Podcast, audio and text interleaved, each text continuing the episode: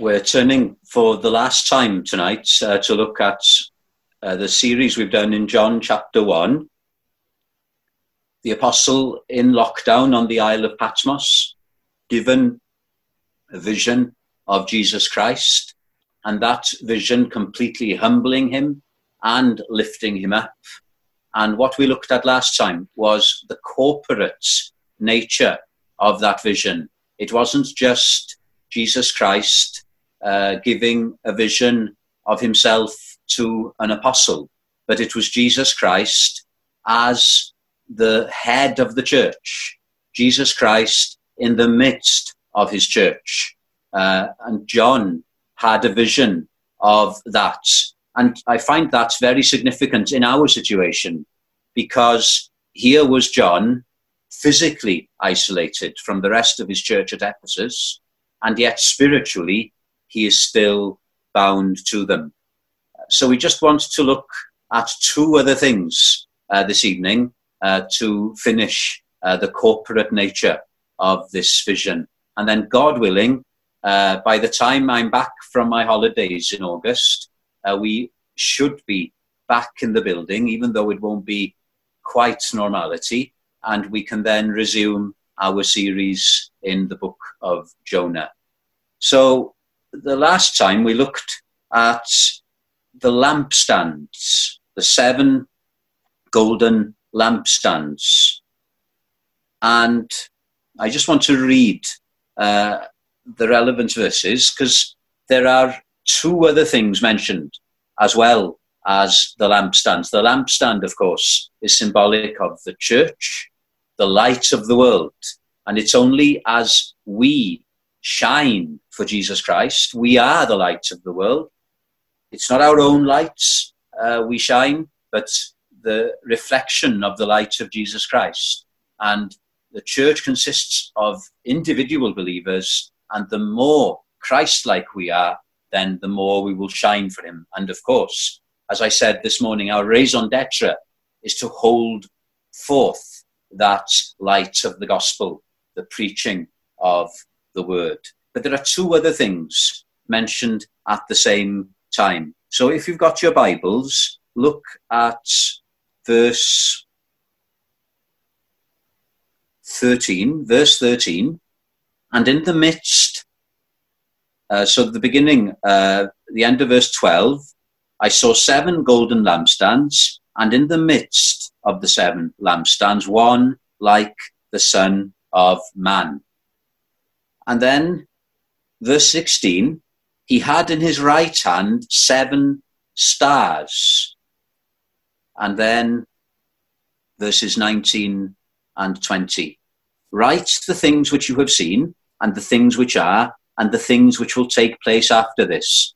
The mystery of the seven stars, which you saw in my right hand, and the seven golden lampstands. The seven stars are the angels of the seven churches, and the seven lampstands which you saw are the seven churches. Seven, of course, is a perfect number, so the seven churches here are not just the seven churches such as Ephesus in Asia Minor, modern-day Turkey, that Jesus was addressing, but they are standing for the Church of Jesus Christ in all places at all times. So we've looked at the first symbol of Christ in the midst of his church, which is the lampstands. But there are two other things which we're going to look at this evening. And the first, uh, the stars, the seven stars that uh, the Lord Jesus is holding in his right hand. And again, this is symbolic language. So what are these stars? Well, thankfully, we have been told quite plainly and clearly in verse twenty that the seven stars which you saw in my right hand are the angels of the seven churches. Now, that might just confuse us even more. Uh, how can a church have an angel?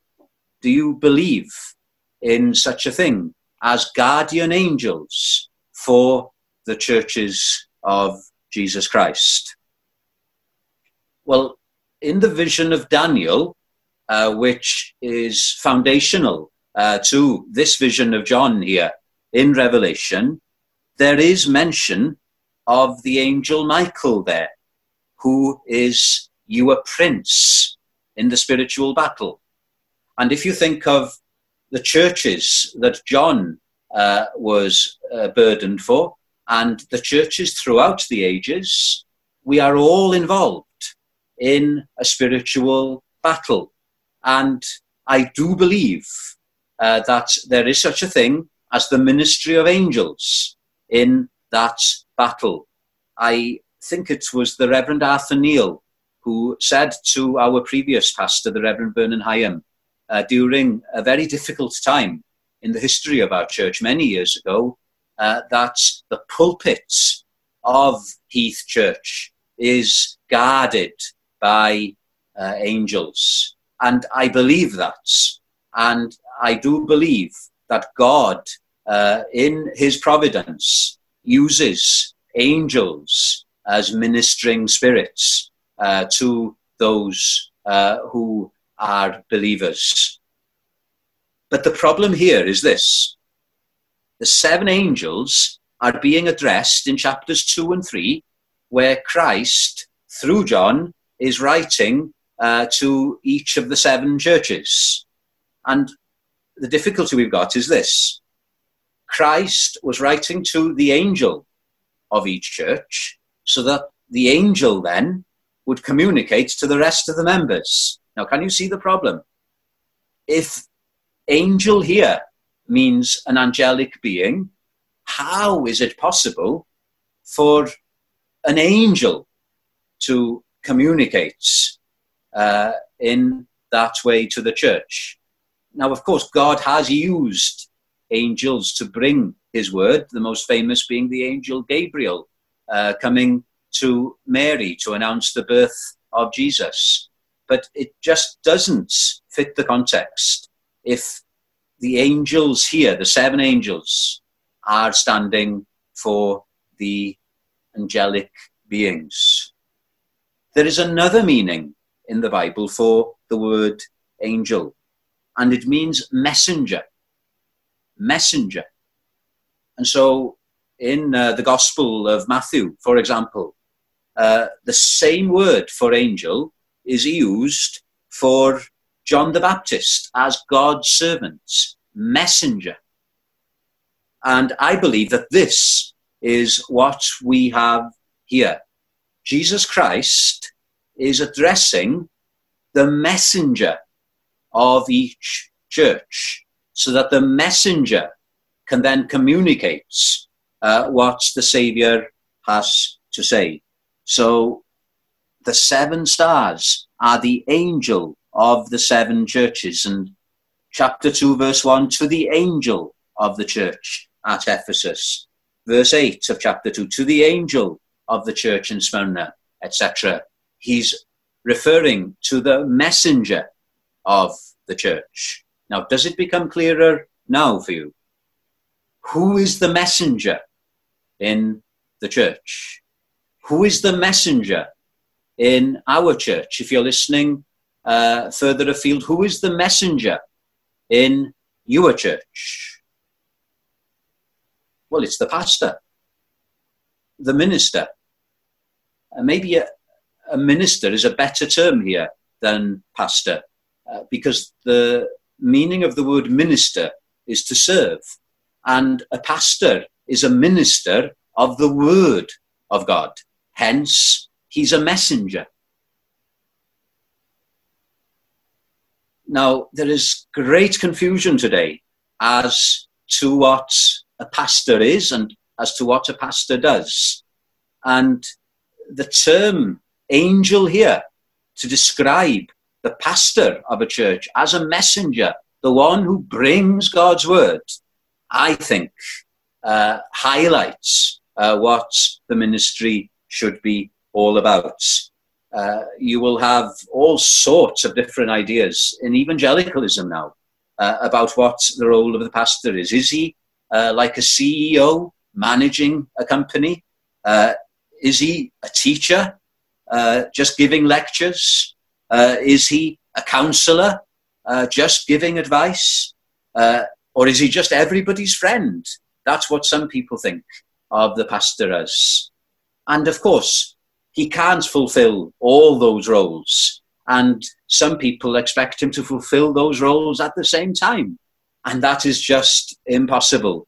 Uh, somebody sent me a few months ago um, a little article that was a satirical piece uh, describing the perfect pastor. I hope you don't mind if I read this out. This is the perfect pastor.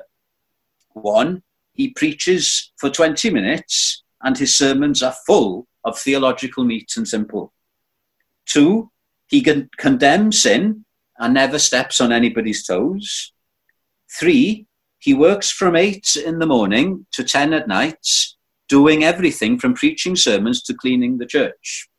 Four, he earns four hundred pounds a week, gives one hundred pounds a week to the church, drives the latest model car, uh, has lots of books, designer suits, and has a nice family. Five, he is thirty-six years old and has been preaching for over forty years. Six, he is tall, on the short side, heavy set, in a thin sort of way, and handsome. Seven, he has a burning desire to work with the young people and spends all his time with the older folk. Eight, he smiles all the time while keeping a straight face, and he's a, has a keen sense of humour that finds him seriously dedicated. Nine, he makes fifteen calls a day on church members, spends all his time evangelising, and is always in his study. And this little article ends. Unfortunately, he burnt himself out at the age of thirty-two. That just shows how ridiculous many of the current views are uh, regarding the role of the pastor. The pastor is the angel, the messenger of God in the church. To put it in a different way, he's the ambassador. So the message doesn't originate with him. He's there to give the king's message, that's the Lord, and he's there to deliver it faithfully. And when I say sometimes at the start of my sermon, the message that the Lord has given me, I don't mean uh, that I'm being prophetic as the Old Testament prophets, but any pastor uh, has spent time in his study seeking God for the messages that the Lord is directing him to in his word. And he's seeking God's help to deliver those messages. So a pastor isn't a lecturer. Uh, a pastor is one who brings a word from God by opening the word of God in the power of the Spirit. Uh, Martin Luther put it very well. Uh, he, in the Protestant Reformation, rediscovered the priesthood of every believer. Do you realise that? As we looked a few weeks ago, you are all priests, but a pastor has been set apart, uh, not to a higher uh, level, but to be the one who is responsible to minister the word and the sacraments. And that doesn't just refer to preaching, even in visiting, he's there to minister the word. I think that's really helpful, just to have that focus, that job description, if you like. This is what a pastor is about. Um, if you think of Peter, he was a fisher of fish, uh, but Christ turned him into a fisher of men. And how did he do that? If you read the book of Acts, he did it by preaching the gospel. He didn't have a fishing club in order to connect with unbelievers. He now was a preacher of the gospel of Jesus Christ. And that is my privilege and other pastors' privileges as well, to be messengers from the court of heaven. As a result of that, we have this description of uh, the pastor. He's held in Jesus' right hand. The stars, I think it's verse sixteen, are held in his right hand. The right hand is the important hand in uh, the Bible, and it shows uh, the importance of the office of the pastor. So it doesn't matter who the person is. It doesn't matter how young they may be. It doesn't matter how shy their personality may be. Think of Timothy.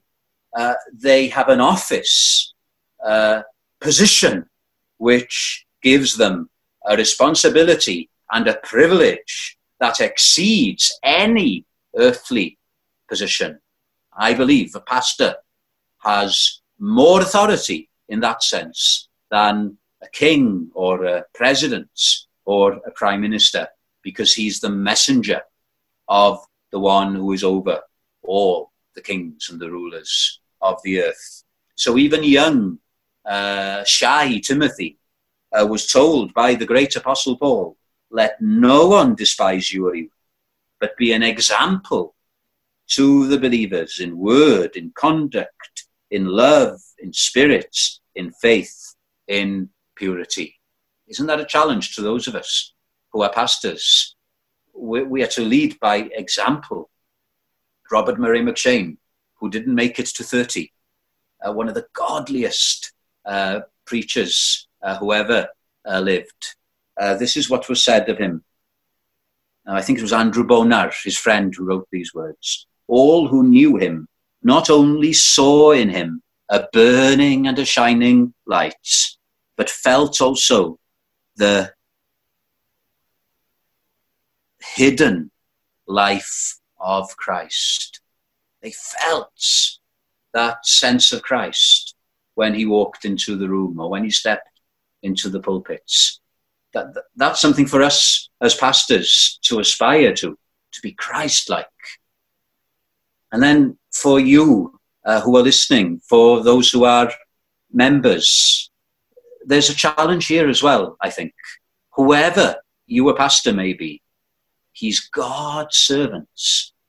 Uh, this is what Richard Brooks said. And Richard Brooks, I know his name sounds like a Puritan, but he's still alive and he's written excellent commentaries. This is how he put it. Do you love, pray for, and generously provide for your pastor as you should? Are you, in your love and devotion to Christ, showing that in the way you treat his servants? So that's the first thing we uh, have looked at. The stars, they're not angels in the normal sense of the word, even though God does have Uh, angels guarding his people and his church. It's the minister of the word, the messenger. And then the most important thing here, did you miss it? Because it's so obvious that it's possible to ignore it. It's not the lampstands. The church is not the most important thing. It's not the pastor. Uh, whoever the preacher may be, he may be a powerful preacher, a godly man, but that's not the most important thing here. What's the highlights here? Let, let me read again. Verse twelve. I saw seven golden lampstands, and in the midst of the seven lampstands, one like the Son of Man, walking amongst the churches. And even the pastors, they are only standing because he is holding on to them. My friends, it's the Lord of the church. That's the most important thing here. Christ in the midst of his church. What does that mean? Well, let me give you a few reasons what this means practically. Firstly, Jesus Christ is the one who rules in the church. No pastor, no elder can lord it over the people. There is only one person we call Lord, and that is Jesus Christ. There is only one person that we call Father, and that is the Father of our Lord Jesus Christ, who is also our Father. So even the greatest of pastors, we only follow their example as far as they follow Jesus Christ. So to give uh, the most famous example, the great Apostle Paul, Uh, he said, writing to the Corinthians, imitate me, just as I, or as long as I, am imitating Jesus Christ. First Corinthians eleven, the first verse. Now, this is how Jesus Christ rules in his church. This is why the leaders of the church are the messengers, the pastor. He rules by his word. There is no other rule but what is written. When Jesus was tempted by the devil, how did he counter the attacks of the evil one? He said, it is written. That's the authority that Jesus had when he was here on earth. And this is our only authority. This is what Martin Luther rediscovered uh, that caused the Protestant Reformation. Sola Scriptura, the scripture alone, is our authority. Uh, during the Reformation in England, uh, the Protestant Reformation in England, uh, people were uh, martyred uh, for their faith. And during the reign of Queen Mary, Bloody Mary as she was called, Uh, she uh, sent to the stake to be burnt alive so many Christians. And one person who was killed was Lady Jane Grey. You may have heard of her. I think Faith Cook has got a biography of her. And uh, she was pressurized to change her mind. Here she is, about to be burnt. And they tell her uh, to uh, uh, deny her faith. And this is what she said. No, I ground my faith upon God's word and not upon the church. For if the church be a good church, the faith of the church, what the church believes, must be tried by God's word and not God's word by the church. Think of the Apostle John. Why is he on Patmos? Why is he isolated from his beloved flock? Why is he enduring hardship? Well, it's simple. It's because he would rather obey God than men. And earlier on in the history of the church, when uh, some of the leaders were arrested by the religious authorities, uh, they were told in Acts four uh, that they could uh, uh, uh, go free as long as they didn't preach anymore in the name of Jesus Christ. And what was their answer? Uh, whether it is right in the sight of God to listen to you more than to God, you judge, for we cannot but speak the things which we have seen and heard. The rule of the word of God is how Christ rules in his church. Christ is in the midst of the people as long as the word is central. Once the word is set aside, the Lord Jesus starts withdrawing.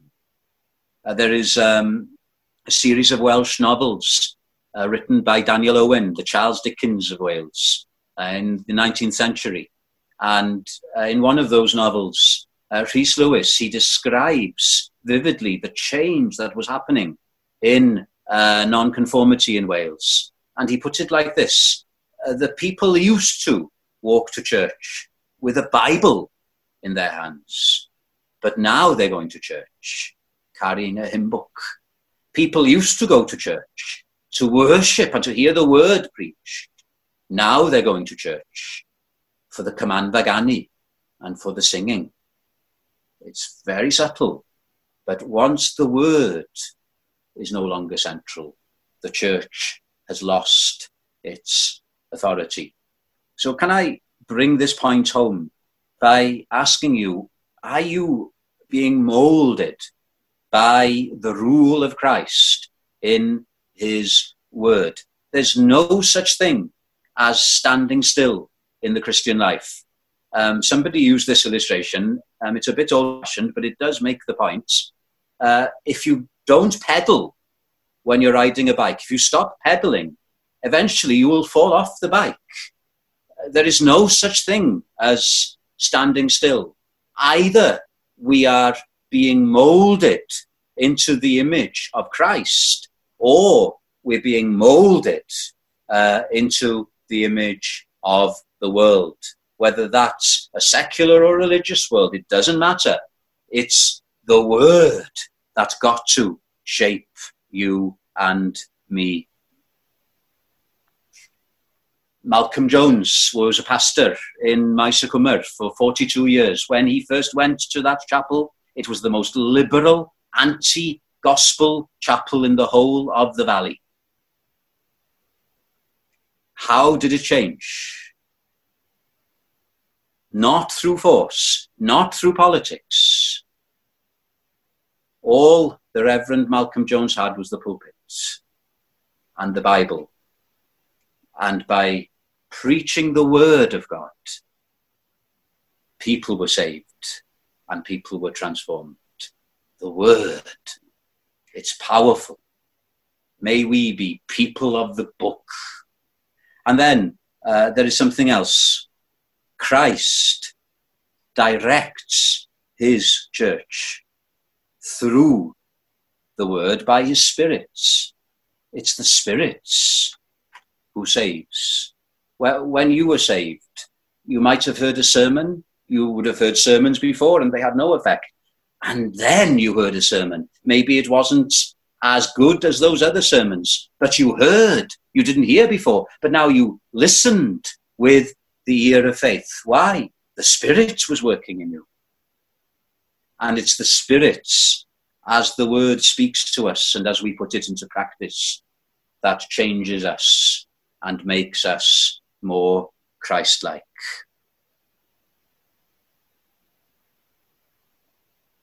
Jesus Christ is walking around his churches. That's the image we've got here. Uh, he uh, is looking to see uh, if there's fruits. Uh, he's looking to see if the light is shining as it should. Uh, he trims the lamps uh, to make sure uh, that they shine properly. That means he chastens. Uh, he uh, is a gardener. Uh, he cuts branches off the vine, to use another metaphor, that is not bearing fruit. That's a painful process. Have you found these last few months of lockdown to be a form of chastening? I believe the Lord is purifying his church in uh, not allowing us to meet, because it's giving us a greater focus on what's really important. Maybe before lockdown, we were too immersed in all sorts of other things. But now we are coming back to the basic things, and we are, as it were, being drawn closer to the Lord. My relationship with the Lord, in his word, in prayer. He speaks to me in scripture. I speak to him in prayer. That's what the church is all about. The preaching of the word, uh, the meeting for prayer. Uh, I found that having a prayer meeting uh, electronically makes me long to be back uh, physically uh, in prayer. And, you know, he's purifying his church uh, in these difficult circumstances. And even, even the ministers are under his control. We don't hear much today, do we, about a man being called to the ministry. Our forefathers would have made a big thing of a call, the Spirit uh, giving a person a desire that could not be resisted, that they had to preach the word of God. And even the Spirit's calling a minister to a specific church. Uh, you hear horror stories these days of churches looking for new pastors, and all you hear about is what kind of pastor they want. He should be this, he should be that. But they're not asking what kind of man is the Lord wanting us to have. We've lost our focus. The Lord in the midst of his church, ruling not just through his word, but by his spirits, speaking in the word. When did the Lord last speak to you in the word? By the spirits. When did he last impress something upon your hearts? maybe a verse, a token to keep you going. The Lord ruling his church. And then, lastly, the Lord comforting his church. It's not just the ministers who are in his right hand. Every single one of us is held firm in the hand of our Saviour, Jesus Christ. This is what one commentator said. Think what this vision would have meant to the persecuted churches to whom John was writing. Think of the comfort of knowing that they were held in his right hand. But then think what it means to us now. He holds us in his right hand, the best and safest place we could possibly be. If we perish, let us perish here. If we go down, may we go down with Jesus. That, that, that's what uh, John is saying here. Uh, there's a hymn uh, which we often sing, and it's got this stanza. Fear not, I am with thee, wherever you may be, however your situation may be, however hemmed in you may feel. Fear not, I am with thee. Oh, be not dismayed. I, I am thy God, and will still give thee aid. I'll strengthen thee, help thee, and cause thee to stand, and after that to still stand. Why? Not because of some inherent strength in us. Upheld by my righteous, omnipotent hand. He's got the whole world in his hands. He's got our church in his hand. He's got you in his hand. He thinks on me. Don't you love him? That is why we're still here. Because he is upholding us. There is a Welsh song Uh, sung by David Iwan, Yn y ma o hyd, we are still here. Er gweitha pawb a popeth, in spite of everybody and everything. Yn y ma o hyd, we're still here. We're still standing. And we will stand if we are trusting in him. As I come to a conclusion, what matters in the end is this. That we have Christ with us. It doesn't matter how small our congregation may be. It doesn't matter how elderly our congregation may be. It doesn't matter how poor our congregation may be. It doesn't matter how lacking in resources we may be. It doesn't matter if we have got a building or haven't got a building. It doesn't matter if we're in lockdown or if we're out of lockdown. It doesn't matter if we know the right people. There's only one person we need to know. That is Jesus Christ. One minister said to me once, I don't want to attract anybody to the church. Hang on, I haven't finished yet. We want to have people come. But he said, I don't want to attract anybody to the church, but one, Jesus Christ. If he turns in, if he visits by his spirits, then we have everything. The frightening thing here is that when we no longer are faithful to him, when we no longer put this first, the word of God, when we no longer have reality, Holy Spirit's religion, then what happens? And it can happen so gradually that we don't recognize. He withdraws himself. And eventually, he removes the lampstand. John's church was in Ephesus. Asia Minor was once thriving spiritually. In the first century, there were countless number of churches there, and they were vital. After a few centuries, there were no churches there. Today, it's a spiritual wilderness. North Africa, I've mentioned Augustine of Hippo many a time. A few centuries later, he was in uh, North Africa, and the church was thriving there at one time. But now, for many, many, many centuries, a spiritual wilderness. But I've heard reports now of God moving by his Spirit in some parts of North Africa. West Wales, where Wyn and Angela minister to the farms. In the eighteenth century, Daniel Rowland, I mentioned this morning, the nineteenth century, there, there, there, there were revival after revivals in that part of Wales. Now, it's as if God is judging, because those same churches, generations after, did not put the word of God first. They no longer believed the gospel. And that didn't happen overnight. It just happens gradually. We just drift. It's like the illustration of killing a frog. How do you kill a frog? Not that I recommend you do it. If you put a frog in a bowl of boiling water, it'll jump out straight away. It'll realize the danger.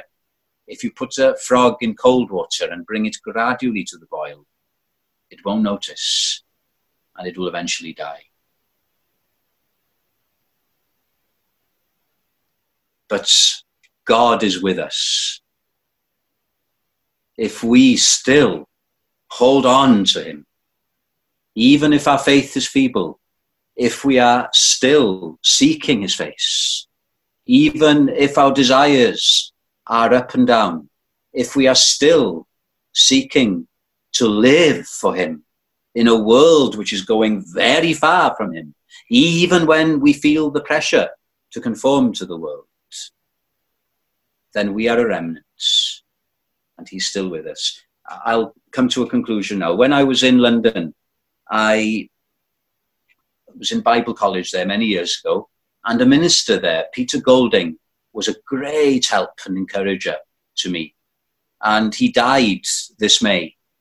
And in his obituary, uh, there is a quote from a letter Doctor Martin Lloyd-Jones wrote to him when he was starting in the ministry, when Peter Golding was starting in the ministry back in nineteen sixty-six. And it wasn't an easy time for him.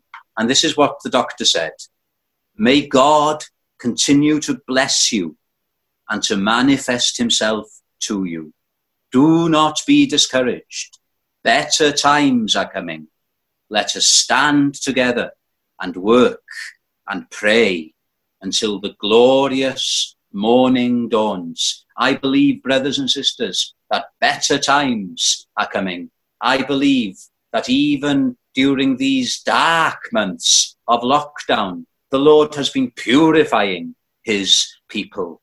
We are facing uncertain times, yes, but that uncertainty, if it's driving us to the Lord, to trust in him more and more, then who knows whether we are going to see his right hand being manifest again and God working mightily in our midst. It's often when we think we have everything, that's when we begin to lose our focus spiritually.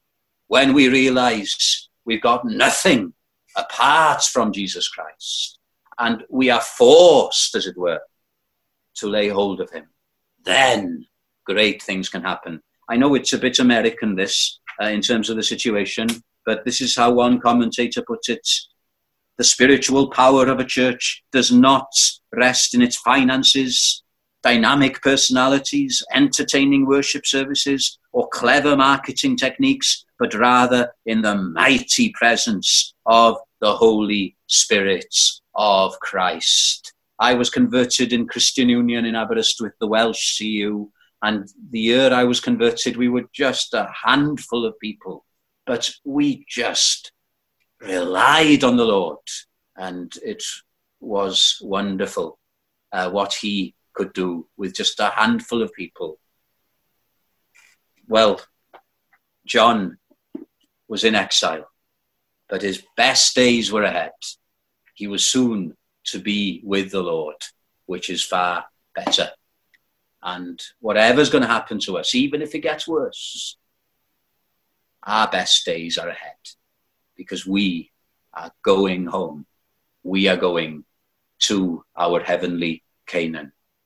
God is already taking uh, servants, ministers, believers who have been shining lights for him. Packer uh, died last week. Uh, how many of us have been helped by knowing God?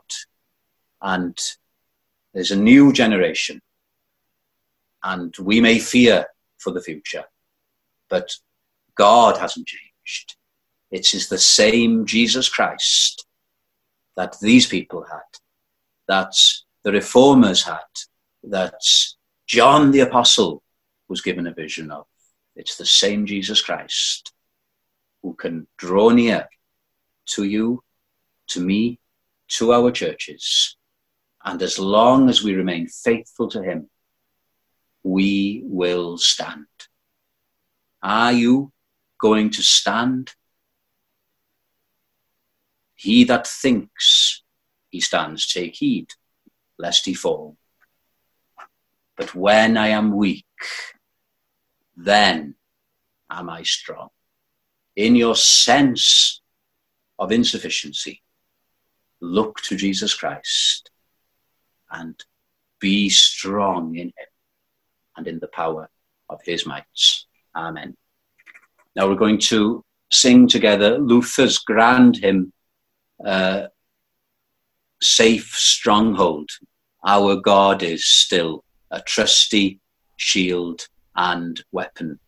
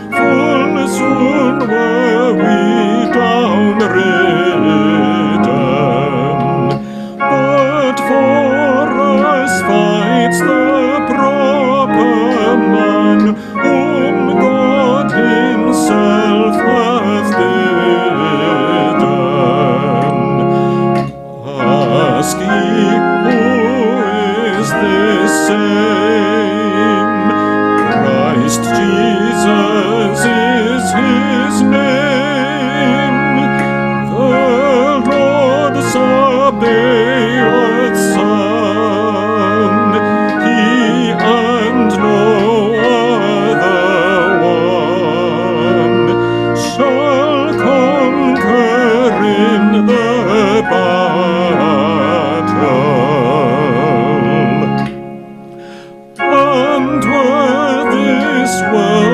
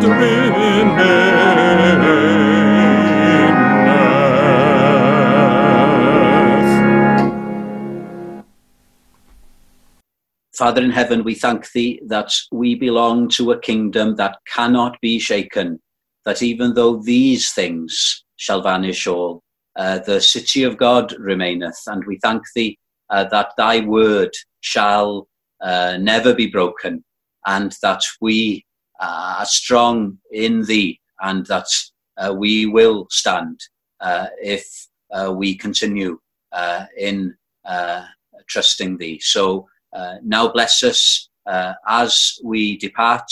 Uh, let us pray the grace together, the grace of our Lord Jesus Christ, and the love of God, and the fellowship of the Holy Spirit be with us all, now and forever. Amen.